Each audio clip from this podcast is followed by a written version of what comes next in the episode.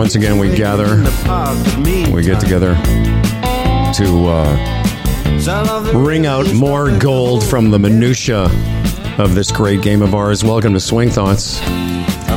My name's Howard, golf spiritual leader. Humble and Fred show that uh, that guy. Tim O'Connor, he's an angel. He's a coach. He's a spiritual guide. He's a friend. He's a, a friend in, in need and indeed. He's a friend indeed. But I think I'm alive. He is a good man. I'm an angel in the metaphorical sense. That's right. You're an angel sent from golf heaven. And uh, as always, this program is baked fresh, and uh, we certainly are grateful to the uh, help of uh, TaylorMade Golf. TaylorMadeGolf.ca. You know, treat yourself. Fall's coming. Maybe you're going to go away for the winter. Pick up some uh, new clubs. I played with somebody the other day that was uh, they were using the stealth irons and um, you know TaylorMade makes great products for all levels of golfers but I don't know that we talk enough about the performance what do they call that the the Performance enhancement. yeah Game improvement. game improvement thank you Hey, you're welcome. and um, he said, "Here, try this." And I had just hit my 790 seven iron. And I'm like, okay, I don't need any game improvement equipment. I'm Spiritual Howie. anyway, spiritual Howie hit this uh, stealth iron, and I was like, "Wait a minute!" I was like, "What?" It went far, and it was easy to hit. And I don't know, Timmy, it was pretty good. Why, and did you ask yourself why aren't I using these? These are like cheating. Uh, they're, I'll just say this: they're really good. And if you've been thinking about a new set of irons, we've talked all summer about the carbon wood driver. By the way, the carbon, the um, the stealth. Also, someone pointed out to me the other day because I uh, I sort of necked one and it went pretty good, and they said, "Oh, twist face," and I was like, "Oh yeah." If you look on the face of the driver, it says carbon wood, and underneath, it still has twist face technology. Cool, cool. I thought so. Well, I was working with my client Dennis yesterday, and he was telling me about his Stealth three wood. It's only tailor-made club in his bag, but he says that he drives his opponents crazy because he'll put one in the woods with whatever crappy driver he's using. He'll pitch out, and then he'll knock it 230 yards on the green. Yeah. he says this thing is a weapon. He just never misses with his Stealth three wood. So Yeah, it's something else. Um, all right, let's get to uh, another appearance by someone that I I don't know if he was on our very first show, but pretty close to it. And now for the last seven years, we uh, when we need a, a, an injection of sense with a sense of humor and a sense of the world, a guy that knows what he's talking about. He is a uh, a mental performance coach. He works with tour players from all over the world, as well as top level amateurs. Is a certified trainer of neuro linguistic programming, and he is. I, he's in the uh, friend of show Hall of Fame for sure. 100%. Oh yeah, he's Paul Doolin. Look at that. Way up. You want to talk about a freaking angel? Look at the beautiful beatitude that is that smiling face of joy. Look at you. And a tailor-made Well, look at hat, me. no less. Yeah. Look at you in your office. This was with much easier when we couldn't see each other. We did it on the phone the That's first time. I think. Oh, Can we yeah. go back to that? You know, it's funny because on the Humble and Fred show, ever so often we'll get a guest, and it's not necessarily a woman, but it's happened on occasion where uh, people didn't want to Yeah. turn on their camera because we we stream the show on Facebook. And they're like, "No, it's a little too early for me. I don't need you to see what I look like at 7:30 in the morning." but you always look the same. You always look happy. You're smiling. Your face beams. You have a, a sense about you that is calming. How are things in the uh, Doolin world there in Orlando, Florida?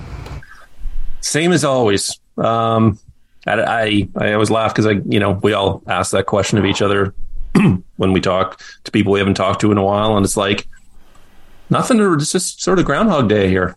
Do the same thing over and over and over. Nothing, uh, nothing exciting to report. Just sort of steady right now. Um, well, let's get right to it. Like, I, I mean, you know, we've all been talking to one another for a long time. The first time I spoke to Paul was on the phone, the old fashioned way.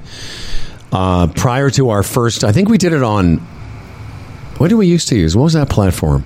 Zoom. No, before Or, Zoom. sorry, sorry. I'm um, yeah, Skype. Skype. Yes. Tell me that is not an old fa Oh, do you want to Skype? I don't know. Let me get my Victrola.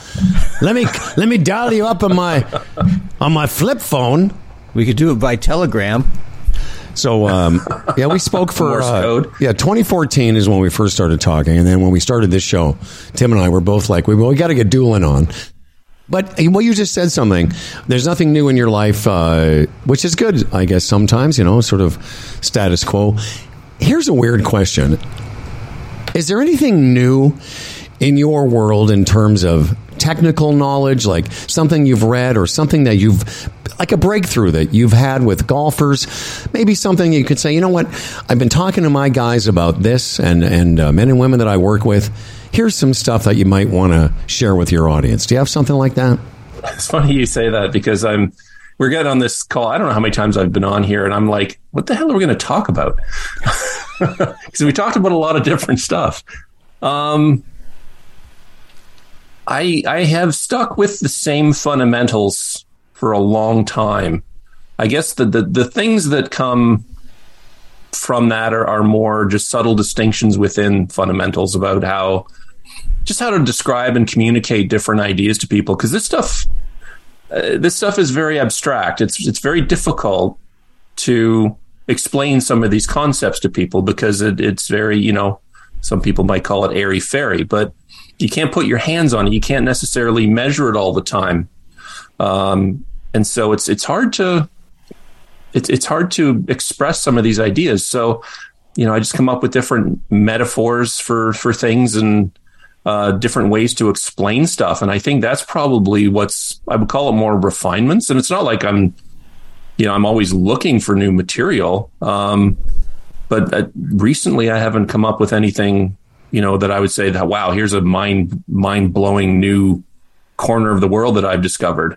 It's out there, I'm sure. I've just got to keep looking because, you know, we're always, I mean, who's I- who's I- ever mastered anything? And I apologize. I, mean, I was kind of an unfair, like, oh, I'm put you on. Give me your five new fundamentals of mental performance. But you know, you work with a lot of different players, and you know, I don't know about client privileges, but there's some, you know, names that people would know. Maybe a better question is, what are some of the struggles that you have found that are universal with all golfers? Okay. All right. So probably, probably the, especially with professionals, but it happens with amateurs a lot too. Well, and just about anybody that comes to to do this work. Actually, now that I think of it, this is a good question. Um, people people place more importance on outcome than they do on process, and I know that that's probably a the fifteen hundredth time you guys have talked about that that concept on this show. But that's really part of one of the fundamental problems is we we confuse things that aren't life threatening but have a rea- we take things that aren't life threatening like golf and have a reaction to them as if they are. Yeah.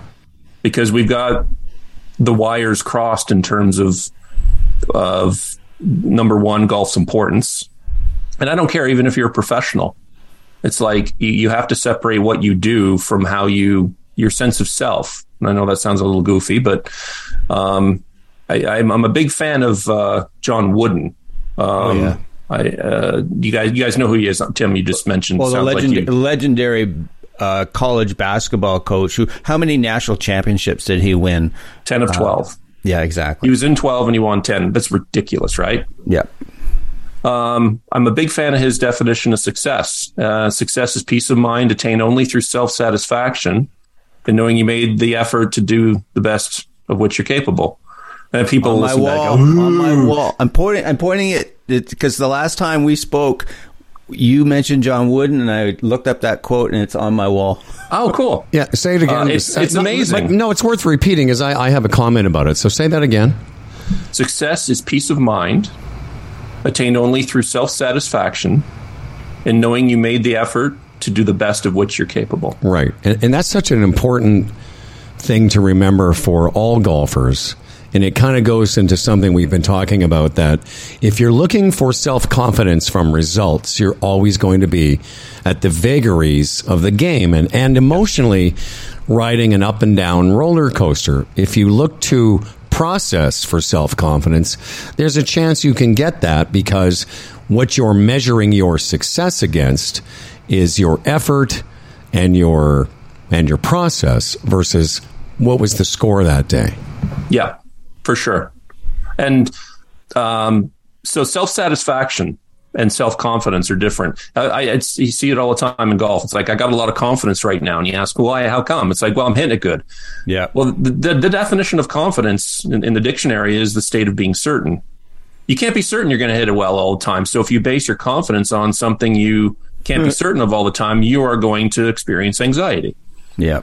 And so, because because not only are you going to hit a bad shot, which you know, okay, that's not desirable, but you're going to feel lousy about yourself because you've got those th- two things attached to each other. So literally detaching my sense of self from something I do, like golf's golf's a game, it's an activity. It, and I don't care if you're professional or not. You you can separate your identity just just like any professional has to take their identity out of it and just say I'm going to do everything I can for for this job I have in front of me. And that's what professionalism is, is to me, is taking the the personal aspect out of it and saying, I I have I am serving this purpose today, whether you're a coach like like Tim or me, or a broadcaster like you, Howard, or a doctor or a golfer. It's like I have this task that I have to do to the best of my ability, and I can't attach my sense of self to it. If I do, uh, I will put myself in a compromised position emotionally. I guarantee you there are professionals listening. I'm sorry, Tim. Do you want to jump in there? No, I was going to say that um, that focus on results. If if you just sort of go deeper and deeper with it, in essence, it's about how do I stay alive. Like the brain yeah. is wired for survival. That's what it's about. That's why we're always projecting forward, you know, ruminating about the past because the brain is tasked with keeping us alive. So if you're always focused on results, your brain is always going to be going, and thus your ego is like, what am I going to do to keep alive? No. And thus the anxiousness, which you know, the feelings of fear and all this stuff, and the and the thinking that goes and just perpetuates itself. So where I go with that is understanding. If I can just step out of that nonsense, and I love what you just said. If you can be professional about it, that's so cool. Uh, So that's basically stepping out and understanding. Yeah. You know what? My survival isn't dependent on whether I can hit this five iron on the green or I can make this downhill sliding putt. And you know what I was going to say to Timmy is that there are professionals listening. You know, people that are in high level jobs, you know, whether it's a surgeon or a CEO, that cannot take their own professional job personally, but take golf very personally. You know, and I, and I think you've seen that. Listen, we, you know, we've talked about it privately and we've talked about it professionally. Like, you know, I have done just in the last 11 years almost 3,000 episodes of the Humble and Fred show, and not one of them not one has made me feel anywhere near the shittiness or the self loathing of a bad round of golf. I mean, I have to work really hard, and it's been a process to get to where I am, which is to, you know, to. And it, it's that's one of the reasons I reached out to you because sometimes I feel this summer I've taken some steps back and and it's to be ever vigilant as what you said detaching detaching from your sense of self uh, for a round of golf. Because like i said you know I, I can't tell you how many humble and fred shows i'm sure weren't my best. They weren't under par but i don't i just don't take it personally. Because i i guess i have a sense of equanimity within my own professional status. And I wonder if others listening feel the same that they're they seem to be fine at work, but golf brings out a, a weird side of them. Mm, for sure. Well, and, and so one of the uh, aspects of this, and you know, it, it, it, connects with what Tim said in terms of survival. Um, human beings are social beings. Um, we're social social animals, and part of that is survival like thousands of years ago, if you were part of a tribe and you were exorcised from the tribe, y- your life was threatened. And so there's a part of us that started to associate that to to being being being life threatening. Now we're you know golf is a social game. You you play with other people. Other people are aware of um, your scores and and your your performance and your behavior.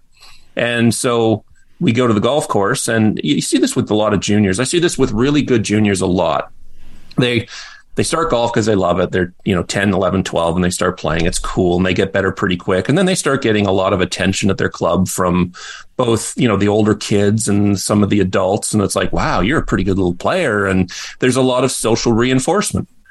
And that ends up, that ends up going into feeding up that part of us that's not necessarily you know the ego but it's like hey i feel kind of important and, and this makes me feel comfortable and safe. And then the ego gets involved in that and take does a double whammy and starts to go well i'm awesome. And then now i need golf to feel awesome. And then you start to have anxiety on the golf course because you don't feel awesome unless golf goes well. Because uh, if golf goes well it's attached to how my my status at this club or in the world of golf. And then you know, amplify it with the fact that some of those juniors might go to college for it and the, yeah. the, attention that goes with that. And before you know it, it's a bit of a runaway train. And all of a sudden, it's like now I'm desperately clinging to my game of golf, trying to perform because I have to maintain all of these social statuses that I've got built up in my mind that I didn't even deliberately produce. It just happens unconsciously. Right. And then they have to go through the process of starting to undo that. And you know, redirect what they value literally. It's like I have to start valuing something different than these outcomes from golf. Yeah. And, mean, and, and literally that's the challenge is just reassign valuing. Yeah, exactly. And that's one of the things that I've always admired about Jordan Spieth. Yes, he's the greatest at talking to his golf ball and gets excited, but I've always thought, and this is just my projection, is that he is a very grounded person. He knows what's important. And I believe that in their family, it was always about taking care of his sister. You know, she's she's challenged, and it was always that was the most important thing in their life in their family. So when golf doesn't go so great for Jordan, my sense is that yeah, it stings but I don't think that his self image plummets and he's you know on the precipice of of of dying psychically because he's grounded, and I think that's what a lot of juniors that part gets missed, and I see it. my son Sean was a AAA hockey player. I saw kids who would like live and die with the shift they got and the shit that they would get from their dad on the way home. Yep. And it happens in golf as well. So the thing that I think is often missed is in essence the mental health aspect of this game. Yeah. And and are we coaching kids in how to hit a hit a golf ball, but also how to stay grounded and how to how to navigate your way through all the nonsense this game is going to th- throw at you. You could win a tournament. Next week you miss the cut. You don't qualify for this if you're living and dying with all of that, that's a tough, tough road. Yep. Yep. Um, sure. I agree with you too, Tim, about Jordan Spieth. In fact, it's funny when you think about what he does after a golf shot, even before a golf shot. He's very good at verbalizing what's going on in his head. But one of the things about how he talks to his ball and people make fun of it, but think about what he's doing. He's getting all those things that a lot of us stew and seethe about or, you know, we, we keep inside and he's letting it go. He's like, oh, I got caught by the wind or I hit it a bit thin, whatever it is. And he just gets it out and it's done. I think it's actually almost like he's I don't know, um, exercising the demon of the shot and yeah. leaving it behind because he is a very resilient golfer as well. Like exactly, you know, think about what he went through. Anyways, Paulie, what do you think about what Tim said?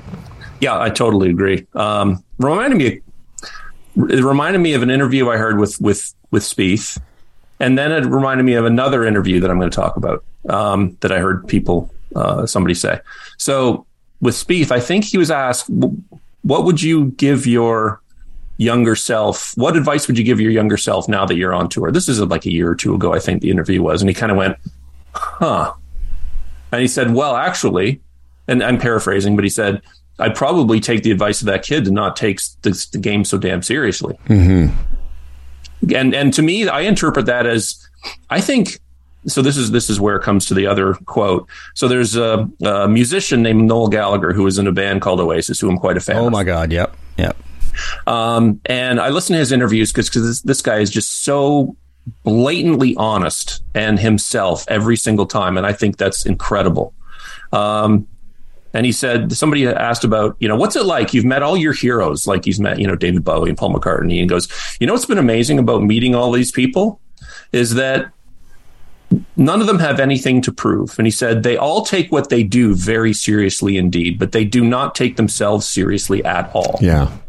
and that to me it, it it's it's an indication of separating what i do from who i am Yeah, because eventually, you know, the biggest, biggest stars, and I, I've been interviewing, you know, pretty famous people like yourself for a long time. And I used to say this to people the most famous people I've ever met or interviewed were the easiest to get along with. They were congenial, they were whatever you need.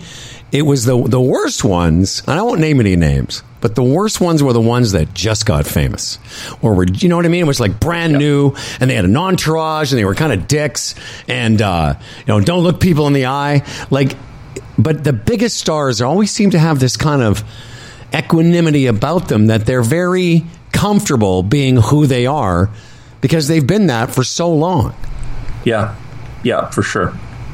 So th- to to me, again, that's that's a bit of a journey. You could call it a spiritual journey if you want, because it's about transcending the trappings of the the body and the ego, I guess. Um, but that's really the work to be done. You, you know, you you can you can learn all of the things that suppress anxiety all you want, like you know breathing and all of the physical stuff that you can do to to get rid of the symptoms of anxiety. Um, I was it's, it's actually just talking to um, a mutual friend of the three of us actually that, uh, and I s- he was he was saying you know you know I got to keep up on the breathing. I said that's cool and that's really good, but the, that's like if you got a root a, a you've got a leak in the foundation of your house and you stuff a rag in it. Is that good enough or it's still leaking, but it's better? It's like, you know, no, I want to go and, you know, I want to seal the foundation up. It's like, this is what you got to do. This is you got, you've got to separate out, you know, this, this sense of self and self satisfaction from, you know, the, the, the outcomes and the, and the, and the noise in the, in the environment that comes from the game. And that's a very challenging, um, equation. It's it's not easy work, but fundamentally it is very very satisfying. And there's a sense of, you know, again we're using some funny words here, but there's a peacefulness that comes with that. You know, John Wooden says, you know, success is peace of mind. And it's like that's what we're all after anyways. Somebody who's like they finally, you know, break 70 or break 80 or break 90 and it's like they feel good for a while, but they but that doesn't last. So I think there's there's a really fundamental confusion between two words in our in our world. This is joy and peace, uh, joy and joy and uh, happiness. So happiness is about achieving things outside of me. People feel good about me. I got a promotion.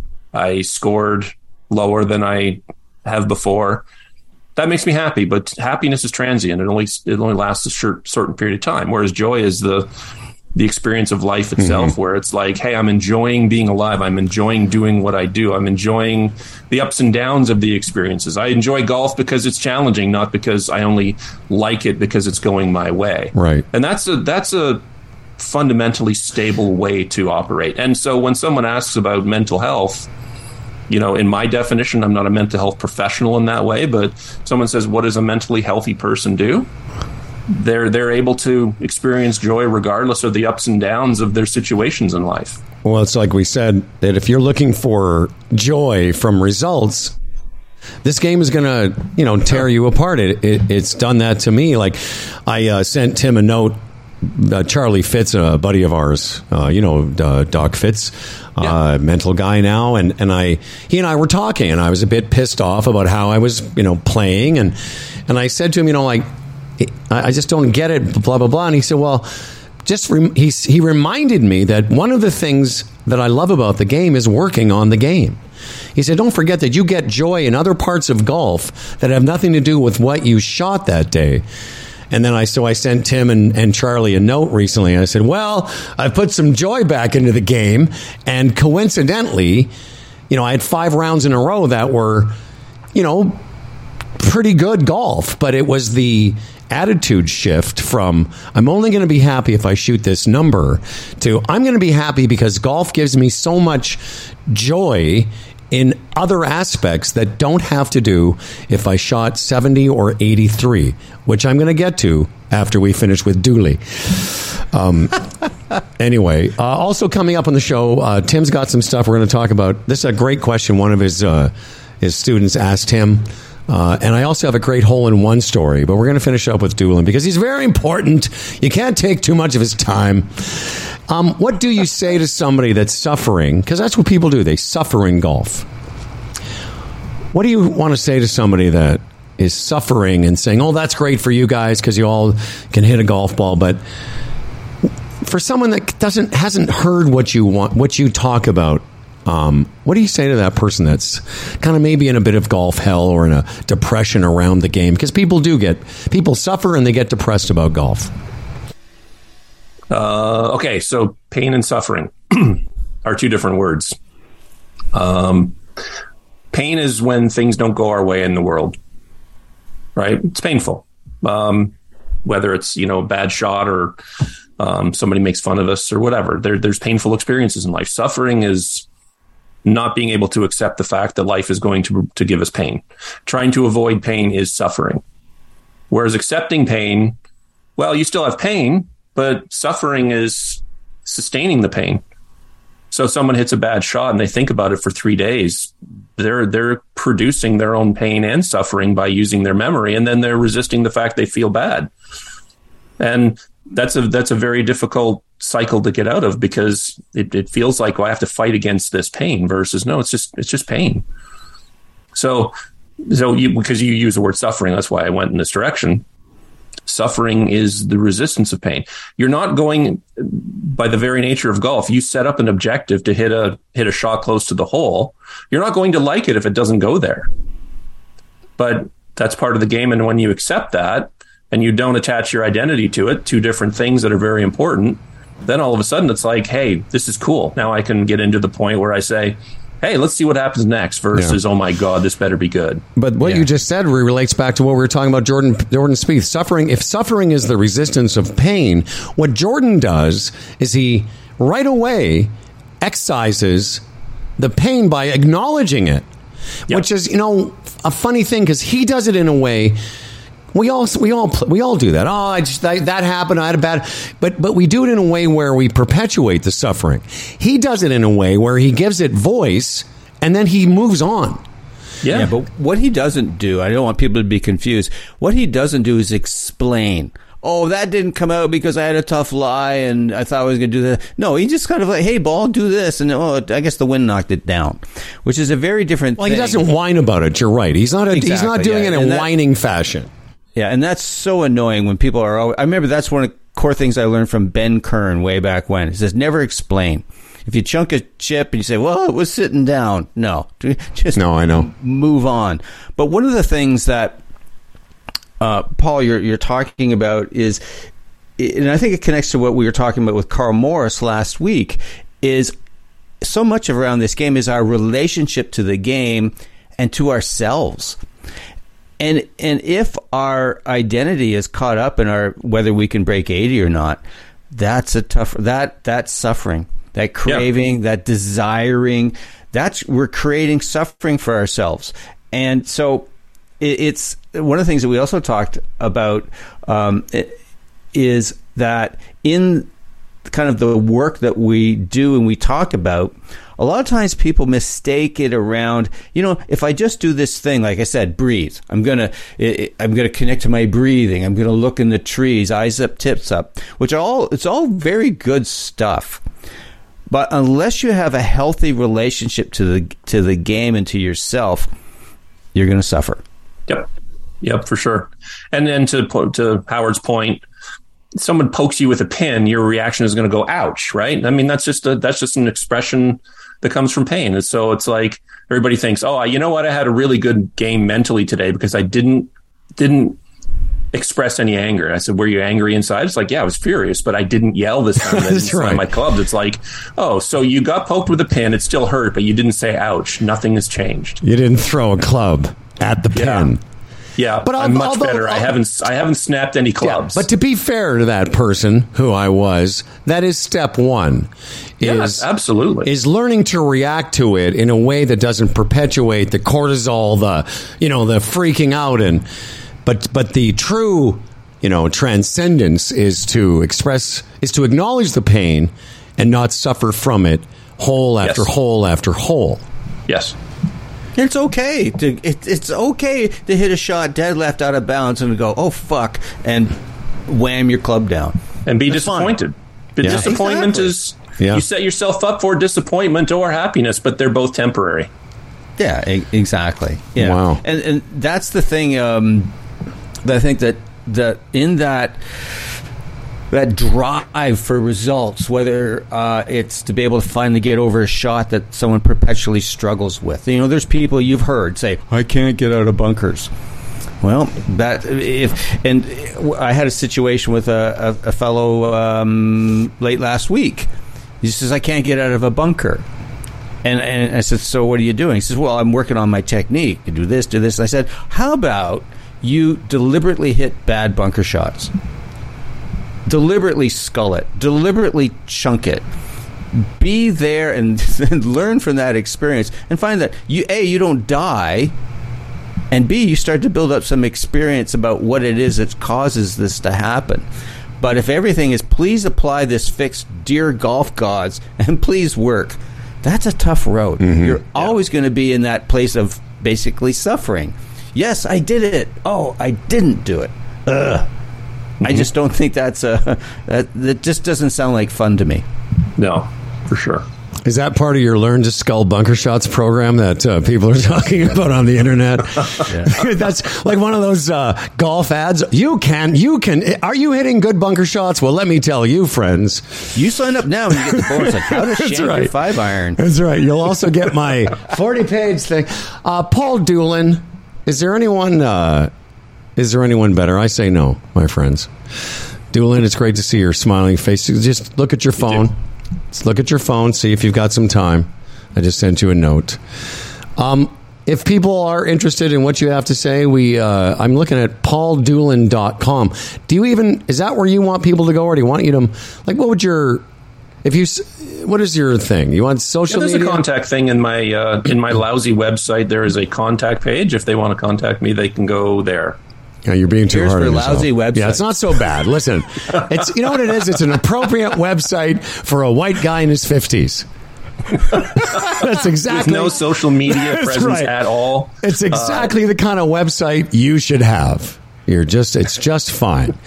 Uh, Paul I, am learning how we're more alike with it at every moment. That's right. Yeah, call it lazy. No, man. Listen. Same with Humble and Fred. Like we were, it was all about the website when we first started this project 11 years ago. Now I, I haven't gone to my website in like a year. Uh, Paul Doolin, thanks for uh, making time for us. Okay, and Always uh, fun. Thanks, and guys. Send me a Great to note back. you, see if you've got some time. Okay. we'll do. Thanks, pal. Hey, Tim. Oh, Paulie Paul. How about that? Suffering is the result, is the resistance of pain. I'm going to put that on my golf ball. That's genius shit right there, people. How about a little Oasis? Yeah, man. I love the fact that he's an Oasis fan. Yeah. Backbeat, the word is on the street that the fire in your heart is out. Um, Love that song. sure you've heard it all. So yeah, I, uh, I a couple weeks ago I was just uh, I don't believe descending into another it feels the way I do. Category Five golf storm and uh, talked to Fitzy, and I, uh, I guess you and I talked too. And I was just like, you know what? Again, he it was a great conversation because he just reminded me of, you know, that I I do love golf for other reasons other than did I shoot a number, and it's different for everybody. We all have a number that we relate to as okay. That's in my, you know, I'm okay with that number and uh, I wasn't getting that number uh, as often as I wanted. Uh, know what you speak of. Yeah, and um, Hugely. yeah, and uh, Charlie and I just talked one day. We were talking about something else, and I brought up the fact that I was kind of pissed off, and and um, one afternoon he and I spent just hitting balls together uh, the week before the the mid am, and I was I had just a riot, and he said sort of reminded me of that. He said, you know, don't forget that you enjoy that part too. And I was like, yeah, I enjoyed a lot actually. In fact, I enjoy that in some ways even more than actually playing. I just enjoy the vibe of hitting a golf ball and working on my game and seeing if I can learn a certain shot or figure out why a certain shot does this. And I, and I said to him, you know, it's funny. I don't. Sometimes I lose sight of that part. You know. Oh, absolutely. I mean, I haven't had the opportunity this year as much to do it, but I remember last year a couple times just going out to Blue Springs, say you know on a June or July evening at seven thirty, and I'm the only guy on the upper range, and the sun is slanting in, and it's like you know this fresh turf and gleaming white golf balls, and like wow, I get to hang out here for an hour and just hit these different shots and try these things. I mean, it's like paradise. Yeah. And that to me is that that's wonderful. That's a wonderful stuff or just hanging out by a practice green and trying different shots. That's that's fun stuff. That's that to me is as big a part of the game as you know trying to shoot a number. But what I'll tell you is that I just connect so much with what you're you were talking about, sort of as you say, um, you know, golf hell 5.0 or whatever. Um, so I, I've been playing very nicely, and so if if I shoot another round, according to my handicap calculation, if I shoot a score like around a 76 or 77, for the first time in history, my index will drop into the fours. And I was like this close on um, on Saturday. Had a had a nice round going, and then just chaos started to erupt. and I three putted 17. I didn't know where I exactly stood in relation to par, but you know, it was like as I walked off that green and going like you you were like zero connection to that club head. You didn't even in, anything at all. You weren't even present on that green. I was this close to the proverbial helicopter of the putter. the that effing close. Love that. And love it it, when like- I love it when our little when our little Timmer gets a little angry. I love it. It's not just me. just like I could see it, but I went, you know what? That would be legend because Oh, the guys in our group were up uh, down on seventeen with their arms folded, watching. That's right. You got a just like, reputation. just let that go. So it's everybody. It's like you know, Carl Oh, yeah, said, you can check out anytime you want, but you can never leave. It. I don't care who you are. This game. Uh, well, no. I'm going to do that stuff to myself because eh, this game's important to me, and certain things that I want, and what doesn't happen. But again, I come back to why did the, why did I manage to hang on to that putter rather than propel it? Eh, It's because at the end of the day, maybe I have a, a maybe I have a better relationship with the game than I sometimes display. Well, listen, um, whether you're a golf spiritual leader like myself or a fellow guru like yourself, listen, I, I've had conversations. I told you, uh, Kent Osborne, his name came up recently on the show because he was on Carl's podcast. But I had a conversation with Kent, who's become a friend of mine, who's uh, very much into the world of gratitude and spirituality around the game. Yeah. And he was in golf hell after both of us missed the cut in Sarnia At the Ontario at the Senior- Ontario seniors, like, you know, he was bummed out just like anyone else. So after I uh, went back onto the path of joy, because you know, speaking of handicaps, my my handicap had started to creep back up. My handicap, uh, my I've had the lowest this summer. I went to a z- plus. 0.2. I've never been, I mean, I've been close to plus on certain nines at our course. I'm a plus one, but I'd never been a actual plus 0.2 and my handicap started to creep back up. At one point it was 1.1 and i was freaking out. Like i was getting like what? I'm not going to be like some commoner. I'm serious. Some common golf person. And then i had the You conversation know, legions of i know i know i know. guys i know i know. smack themselves I in the forehead. Go, what are you fucking complaining? I know, about?" I, but it's listen. The same way that you know Eduardo Molinari, who's a plus seven.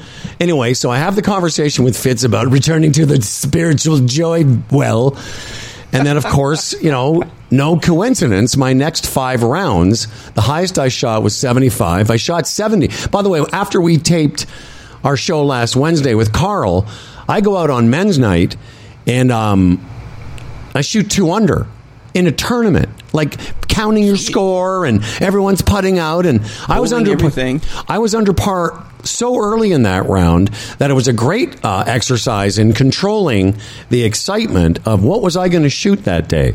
I had two par fives in the last three holes, both of which I had 200 yards in after my tee shots and made pars on those holes. So I was kind of on course to shoot 68 or 69. Doesn't matter. Then I go into a tournament on Monday. So I have five, five rounds where I've, highest I've shot is 75. And in a tournament on Monday that I really wanted to play well in, I was playing with the 2019 Senior Am uh, winner, a couple other guys that are like super good players, and I hit for the cycle. Bogey, double, triple, and quad. And shoot 83. Now, what I was most proud of is I had dinner, I drove home, and I was pretty okay with it. A little disappointed on a couple of swings I made that day. It was a course I didn't know very well, and you know, it was a it was just one of those days. I was 11 over par on four holes, and I was one over par on the other 15. Can I just check in on the uh, status of your gear? Gear was fine. Everything was fine. Actually, it was crazy. No shafts were bent. no uh, golf balls. No, that's the weird thing. And and maybe because I had gone back to the uh, state of joy or attempting to be in a joyous way, yeah, I was bummed out. I didn't want to make an eight on a par four that, you know. But here's what I was proud of I was proud that I didn't get mad. And after the hole that I made an eight on, it was a 218 yard par three into the wind. And of course, I was the fourth to, to tee off. The guy in my card is Dave Greenway. He was a really good guy. He's the guy that won the senior am, but he talks a lot, even more than me. And at one point, so he's and we're playing a, we're playing in a tournament and we're playing a team game against the other guys. So it was a pretty fun day. Yeah. And uh, he starts talking to me. I go, Dave. I just said it like this. I go, Dave. I'm gonna need a minute. it's just like that. And he goes, Oh, okay, yeah, dude. I just made a quad. That's Uh, awesome. yeah, I just get a, I just need a second to absorb the pain of the quad. And here's what I was proud of. I get up on this 218 yard hole and I hit it to 20 feet. Like it was the best swing I made all day. And I thought, you know with five holes to go, I played the next five holes, one over, whatever it was.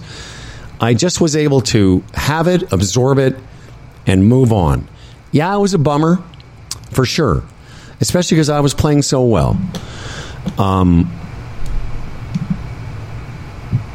but it was a great learning experience that, uh, you know, like I thought I owned golf again and, uh, you know, a little bit of tournament pressure. And uh, there you go, you know. Yeah. Well, what I love about what you just described of making an eight and then getting up and knocking it to 20 feet, that sh- in essence shows your groundedness. You're able to have that experience and not have the melt the meltdown and go crazy. I mean, that's the stuff that Easy Justice talks about that I find is so cool. Is is that something happens and how do we how do we react? But more, I guess, more to the point is, you know, how do we respond so we can be our best self? And I loved what you did about you just said, Dave, I need a minute, because basically you just you you had the the wherewithal to stand up for yourself and advocate and create a, a, a boundary that you just needed some time. So you know what? Can you just we just hold it there for a sec? That's great stuff, and I, that's part of the game that is hard for a lot of people is to, in essence, stand stand for themselves and, and, and create something. And sometimes that's putting a boundary. Someone says, like, you know, can you not talk right now? Well, I will tell Not you. Not everyone can do that. Uh, the Howman on two occasions, one that led to the triple and one that led to the quad, is uh, I smother hooked a couple of tee shots. A couple of the doubles were from pull hooks as well. So I have this PTSD about that being my Yeah. big miss. And I scr- I didn't okay, scream is a over but I yelled fuck. And there were several groups around and everyone kind of looked up and I was like I waved at my buddy John. I'm like, "Yeah, that was me. That was me." Um, okay, at the end I'm of the show, human. I'm Yeah, human. but I just I sort of wave. Yep, that's me. Um, I'm going to tell this great hole in one story, but after you tell, this is a great question. Somebody was at a in one of Tim's um, group uh, chats, and they asked him. Well, there's two things we'll explore. One is. What, wh- how did they put it? What do you think about over the ball? I thought that was great. It's a great Yeah, question. what am I supposed to think Yeah, what am I supposed to think? ball? And Oh, you want me to yeah, well, no. This take this is your this the ball is now in your yeah. Okay. Well, in the, um, I mean, this is part of what you and I have been talking about a, a little bit the last few podcasts, largely around, uh, say we have a good score going, and you know how how do we get it, you know, to the house? And I remember you saying. You know, you used to think or something like, like you're on the 14th tee and you're two under. You go, oh, I wish I could be in the club. That's right. I look at the be cl- yeah, I, I, I'd see the clubhouse and go, I wish this thing was over now, so I could be two under. And so, not dissimilar to me, I've had some great rounds this summer, and it's and I started to think, how do I keep this going? Like, how not to screw it up? And so, with my golf is life group last night, we were exploring that whole topic, and you know, I was talking about basically we learn from our experience, and there's no there's no magic tips. I mean, just like Paul talked about, you can breathe all you want. You can, you know, eyes up, tits up. There's all these things you can do, but so much of it just has to do with experience and, and awareness. And so the more times you're under par, it's like the first time you go to win a tournament, you're going to lose. It's just going to Oh, happen. yeah. You're just going to lose. But as you get more experience, you know, as you get more experience at breaking 100 and then breaking 90 and then breaking 80, etc., you start to learn more about yourself. And that's how you go forward, is f- through that learning. And so we're talking, and this guy goes, uh, Tim, that's all great. he says, but what do I think about when I'm over the ball? And what did you say? and I said, well, I said, and I said, there's a distinction here, and it's and it's really subtle. I said, rather than think, just observe or witness. And he goes, well, what do you mean? And I said, well, thinking is in essence going through the the cognitive process of trying to figure shit out you know or i'm going to apply this fix to my game for sake of example so when we're thinking we're, we're we're in one of two places either the future or the past that's the way the conscious mind works so if say you are struggling with your tee shots and you come up and your ego goes you're not finishing your backswing guy got it. So over the ball, I'm going to focus on finishing my backswing. So you're standing there over the ball. Where's your mind? In the future. you're thinking about finishing your backswing. So, oh, I finished my backswing. and as as we've talked about ad infinitum on this show, mm-hmm. when we're thinking about, say, moving body parts, doing things in a certain sequence, that's actually where we start. That's where we self interfere. Yeah, of course. So I said, well, rather than think about what's going on, just observe it. Just witness it as it's happening. Just be aware of what's going on. And it took a while to kind of talk through this. And I said, what if you just observed, say, what your hands were doing as they went through the swing and what the club felt like?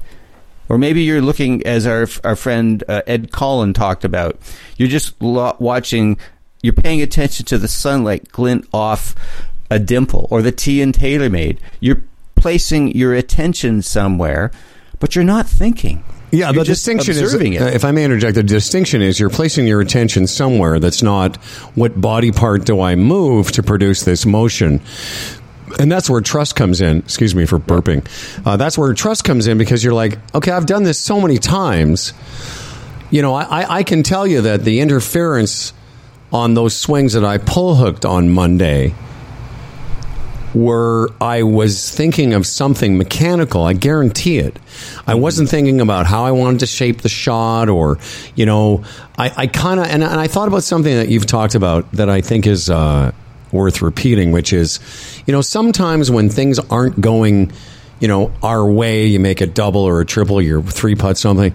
I think, and this is what I reflected on, that I'm not conscious. I'm unconscious. Hundred percent. Like I'm just going through like I'm not absorbing everything because there were several mistakes I made in that tournament that I make in tournaments where sometimes I just don't take in all the information.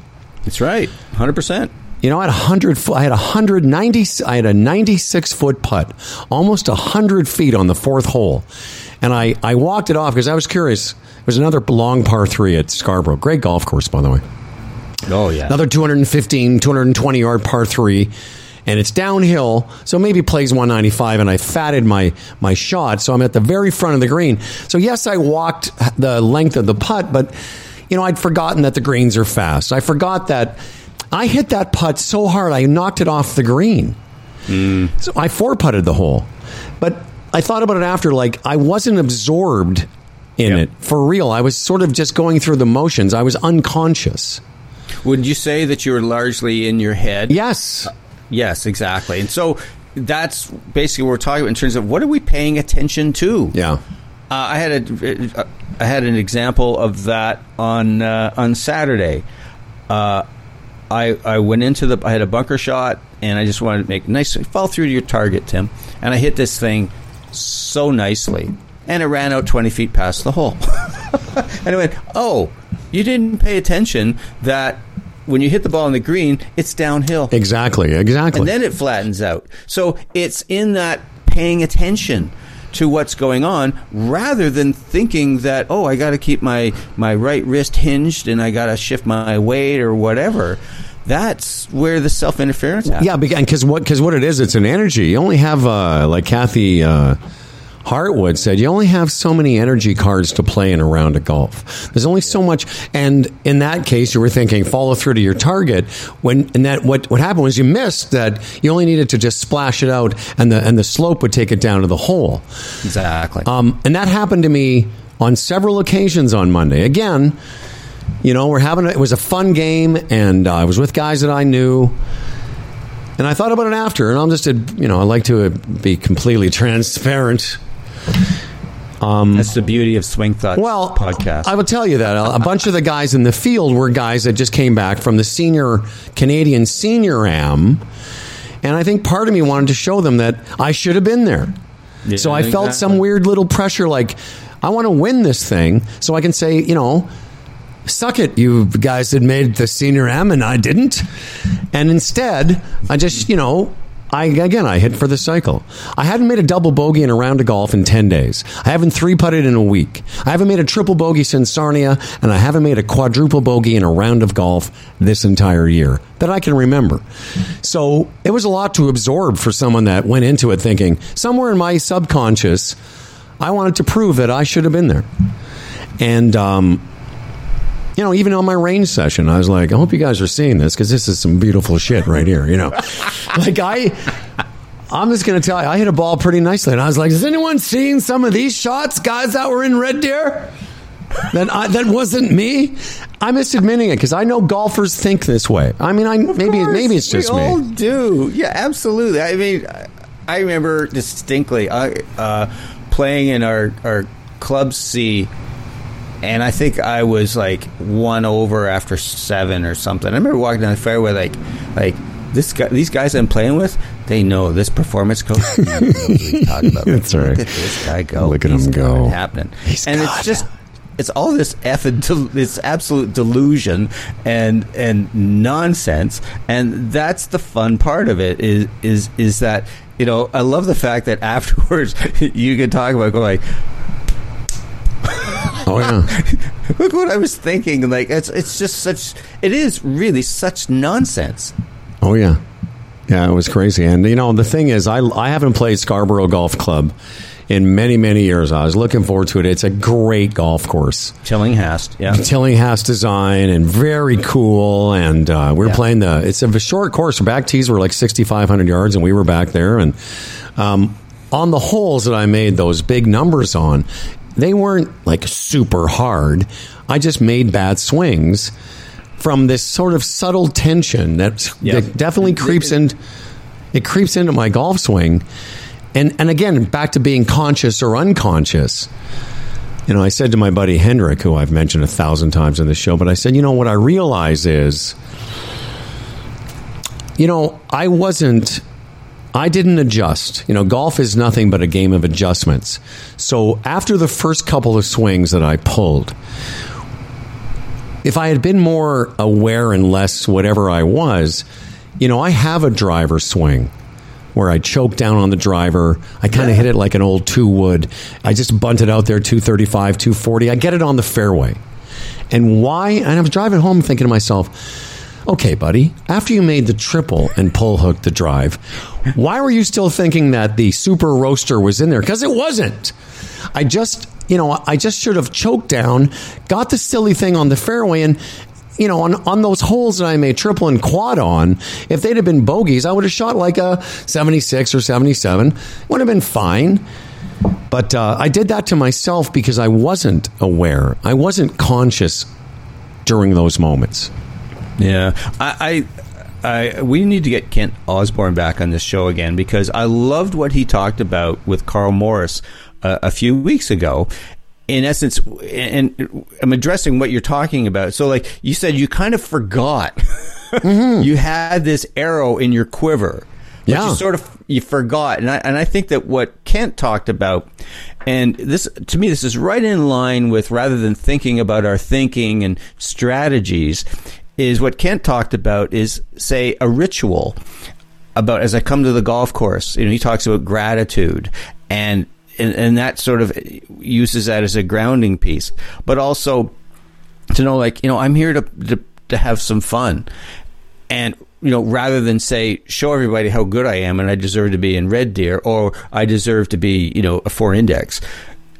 you know, so when we have sort of the mindset that comes from, I think, rituals uh, or practices, if you will, we're just less prone to that, as I say, the nonsense of, oh, let me show them how good they are, or or this result will get me what I'm wanting. Um, And, and, and by the way, when, when I say that, I, I didn't realize that was going on until after it was over. I was like, oh, that maybe there was. I started thinking about it. Well, maybe there was some of that in there. Maybe I was thinking Oh, yeah, I needed always- to prove yeah, something. that- that- and that's totally natural. That you know, afterwards you go, oh, brother. Yeah, because I, would tell you, like I, I had approached that round because I was playing with again some guys I know, and I and we we're we're playing in a tournament with a hundred and some odd guys, but you know we're on the first tee talking about what partners we're going. Like we played a, a Nassau, we were two down automatic presses, and here's how much we're playing for, and you know so there was some fun in it, Yeah. and and that's why I was kind of surprised by that thing showing up because like I wasn't I didn't think I was in my tournament, you know, super serious golfer mode. I thought I was kind of in a, a I thought I was in a lighter mood than I was. Um, I'm going to talk about two quick things. So one of the other things that came up in Tim's group was I think, and, and you, you sort of touched on it a little bit about finishing a, a round or finishing a good round. I just wondered if there was any other uh, thoughts about that from your from your discussion. Like I would just tell you, for me, my advice to myself and others: if you're having a good round, don't think about finishing it. Just think about the next shot, because whatever you've done to that point in the round, whether it's the first six holes or the first sixteen, whatever you've been doing that day is obviously working. So just keep relying on that, because whatever you're doing on a day where you're playing nicely or the score is you know better, obviously something's happening that's you know, is sort of good. And I would just say, don't think about finishing it. I just say, think about getting to the next shot and doing the best you can on that. Yeah, what what the key one of the key things I talked about was is that we we we've got it going, hitting good shots, and then suddenly we become aware. Oh, I'm this many over. I could break a scoring barrier. I could win. Now we're self conscious. We're conscious Right. of self of what we're doing, and now we want to keep doing it right. So, and, and to me, again, with so many things, it just kind of, it not just, but it uh, it's around awareness. Oh, I'm thinking about this stuff. Oh, I'm thinking about this stuff. Okay. Then maybe I'll just get in a conversation about the Blue Jays trying to make the wild card. Or I'm just going to look around. It's just being aware that I'm doing it. Yep. And then it's easy to get out of it. But the the problem is is that the, and the struggle with golf, particularly if you're a, a, a lower handicap player, like people say, ignore your score. Well, if you're three over, you know you're three over. you know, it's just you just know it. it. It's just being aware that it's going on, and I feel tense, and oh, okay, shake it out, whatever. Um, Well, that's what I would say too. that- Like, like I, I knew on Wednesday last week, you know, I was under par for most of the round. Like I said, I can't remember if it was after six or seven holes because it's a shotgun start, but I was two under almost, you know, within an hour and a half of playing. And yeah, I was aware that, you know, my lowest score in that golf course, uh, I shot at this, I shot 67, and I was thinking, okay, I got a lot of golf le- ahead of me who knows? I, I, I didn't think of a number. I just thought, oh, I want to keep making good swings, and, and, and who knows? But I definitely was aware with three holes to go that I needed one more birdie for 69. Here, now that, that's what I love. That now, so there's such a huge difference. Now you're, you know, you've ascended, you know, plus handicap this year. What you're talking about is the difference in the way elite players, and I put you in that category, and most other golfers, the rest of us think. And what is, you get a good score going, you say, oh, don't lose this. Try to preserve it. And what you just said was, how do I make another birdie? Yeah. And that's what I think elite players do. I remember Moe Norman talking about that. You got a good score going, make more birdies. Yeah. Don't lose this. And that's once you get into that mode, and, and boy, I'm still, well, I, I, I still struggle with that. Well, no, but I was going to say, not long ago, I was in the, I'm uh, this score after 14, and I, I that's why I used to say that I, I just wanted the round to be over. But last week, I'm like, I want more holes, I because I, and I knew my last three holes were going to include two par fives. That generally, if I hit a decent tee shot, I can get on the green or around it in two. So I was thinking, okay, I got a couple more chances there. So I was thinking, not in the future so much as that I was thinking, I got to make, I can make more birdies today. And the fact how exciting that is. It is That's exciting. fun. And the weird thing is, even though I didn't, I wasn't like, oh, this is gross. I hate myself. I was like, okay, uh, you know, I kind of, you know, on the last hole, I killed my drive. And I was a little bit just off the fairway. And it was one of those situations where if I had been way off the fairway, I would have had a much better lie. It was in a really lush, very thick, deep rough, just in that first cut. And I couldn't quite get enough club on it to send it near the green. And I actually hit some trees, got lucky in it, and it came out at about a 60 yard pitch. And I, I whatever, I got on and two putted.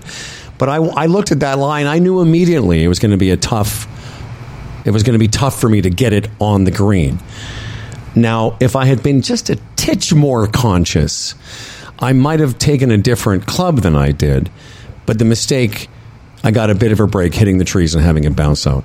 The point, though, is I was still trying to make that score, not trying to protect the score I had. Yeah, and uh, uh, so we're going all over the place here with recent guests, but Carl Morris talked about attitude. And that attitude that you're talking about is, man, this is fun. I love this game of golf. Let's make another birdie. Let's go. Which is so different than, can I desperately hang on? I need to be a four handicap, or I'm- Sandy won't like me. Yeah, By the way, what did you? Uh, how so? How close are you? What is your? Oh, if I shoot it, it- well, I've looked in the handicap calculation. Have you?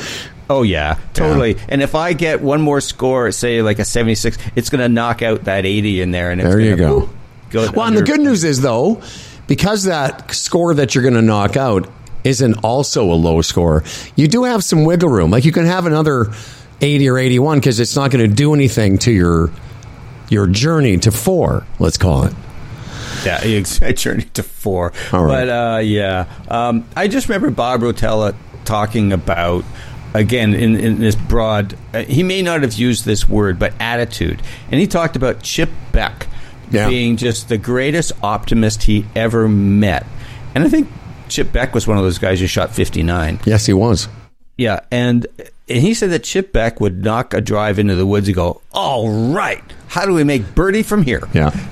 like what a wonderful outlook and and and that's hard to do and some people can't grasp grasp it but i think you more that play this game and you understand that that with the right attitude and, and and that those low scores will come and sometimes they'll come and you don't even expect it i remember playing with my dad in a match play event i've told this story before on this show but i played him a match play and this is like maybe 30 years ago and we got into the clubhouse, and I think he pipped me by one. And we we kind of went through the card and went, "Hey, nice playing, pal." You know, he was like a seventy six, and I was like a seventy seven or something. Not even aware. It was all about having fun, match play with my dad, Yeah. bonus shoot a good score. Yeah. What was the greater gift in that? An amazing time with my father. Yes, I shot a nice score. That, but I would say that that was sort of, uh, not sure it's the right word, peripheral. Well, no, it's like what I wrote to you the other day. I, I said, uh, and uh, I said these are the scores I've shot lately because I've adopted joy as my watch, my watchword. But I said it's almost like a happy accident that the scores have been lower. There you it's go, like an, it's almost like oh, this sort of happened anyway, but that wasn't my focus. Um, okay, I'll quickly tell- this ace. yeah, I was going to tell. I'll quickly tell the story because I've told it on the Humble and Fred show. So the guy that I was playing with in my group, beside the guy that won the amateur, uh, is a guy named Bruce McEwen, who was the organizer of the tournament. The guy is seventy years old. He shot seventy five that day. He's a great golfer. He's such a Wow. such a fun guy to play with. And um, so we play the front nine, play the tenth, eleventh hole at Scarborough was a it's a short little tricky thing. It was eighty one yards. And as we're waiting for the group on the green, and 81 yards is significant. I, we know most people listen. I don't. I can't. It's the shortest par three I've I've played in years. But it was cool. So we're all sitting there waiting and waiting, and, and I, you know, it, it often comes up as it has this summer. As I say, you know, this would be a cool hole to get a hole in one on because you can see it. It's just right there. Bruce says he hasn't had a hole in one till this summer. He got his first about a month ago. Then everyone in the group talks about all the holes in ones they've gotten. And then, of course, they look at me and go, How many have you had? I say, None. Everyone goes, What? How is that possible? Blah, blah, blah. And then, of course, I have to always say, But I have had an albatross. You know, I'm not a complete loser. So we're having this conversation, and I should also tell you that until 2013, I'd never seen a hole in one. Uh, Smart Brother David was the first one I'd ever seen. Uh, our buddy uh, Tim Southcott, who uh, Paul Doolin uh, works with. Yeah. It's funny because Southcott just sent me a message, say hi to Paul for me. I said I already did. Second hole in one was that summer in 2013 too, at Rattlesnake. Saw Tim make one, 170 yard par three. But those are the only holes in ones I've ever seen. So we're talking about this on the tee, uh, and I go first. Another guy goes. All three of us hit the green. You know, maybe twenty feet, fifteen, whatever it was. Bruce gets up, one hops that bitch into the hole. I was like, "What?" It was so cool because it, it, it was cool because I, I I said to him after, I think I was the most excited guy in the group because I. It's just such an elusive thing for me where everyone's high fiving and stuff. I hugged him. Like, I, I was so excited to see it. And because it was 81 yards, You it could was, see it. It was so close. Yes. And, um, yeah, I mean, I was just ecstatic. And then, of course, uh, a couple of holes later, I made a quad. But that's not the story. But yeah, it was great. Um, it was very exciting. And because of where the hole was, there was a couple other tee and green combos near us. So everyone not only heard us, but they could see him, congratulate him. Uh, we took pictures. And it was perfect, too, because the ball mark was about a couple yards just prior to the hole. So you saw it sort of hit, skip, and go in. Oh, awesome. It was great. It was really cool.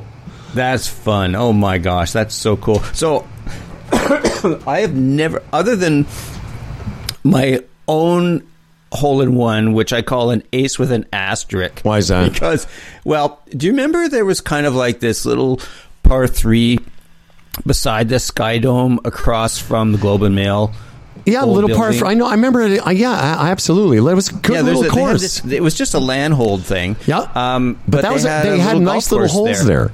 Yeah, and they had a, a media day there, and uh, I think it was an 83 yard hole. I hit a sand wedge and boop into the hole. So that's my ace with an asterisk. I, I say that because you know I didn't exactly you know I didn't hit a three iron that I cut into the wind. Yeah, or doesn't matter. doesn't Dude. matter. I know that. Well, and Bruce, like Bruce's hole in one was like a gap wedge of some kind. You know, a fifty-four or something. It was just cool to see it up close. So that was the only hole in one I've ever seen the ball actually go in the hole. But this year, I was playing with uh, a new friend of mine this year I met at Blue Springs, Doug Rosart, great player. And we're playing number five at Blue Springs. So the tee's actually kind of down, and the green's a little bit elevated, but there's a bunker on the right side, and the pin's tucked behind there. So he hits the ball over the um, over the bunker. And we go up there and we're looking for, hey, Doug, where's your ball? Where's your ball? And, and one of the and guys, he he goes, I'm going to check. No way. Hole one. Jesus, that's so cool. And it was like was so funny. And anyways, um, I yelled back at Angus McLeod, who was in the group behind us. Doug made an ace, and and Angus goes. That's the quietest hole in one I've ever true. witnessed because there was none of that high fiving and hugging because we didn't see the ball go in the hole. It was like, hey, way to go, Doug! You know, fist bump. Yeah, you yeah. know. That is cool though, like that. Because how many times have we been in groups where like I don't know where the ball is? They'll check the hole, and of course it's not there. It's you know hidden in the fringe or something, or it's gone into a sprinkler head. Uh, thanks to Paul Doolin, uh, Tim O'Connor is available for all kinds of uh, bar mitzvahs, birthday parties, coaching. With animals. O'Connor, O'ConnorGolf.ca. And of course, check out the Humble and Fred show. I mean, just do it. You know, it's about time, isn't it? Uh, So we just uh, housekeeping. So we're not going to be doing this for at least another two weeks. A couple of weeks, yeah.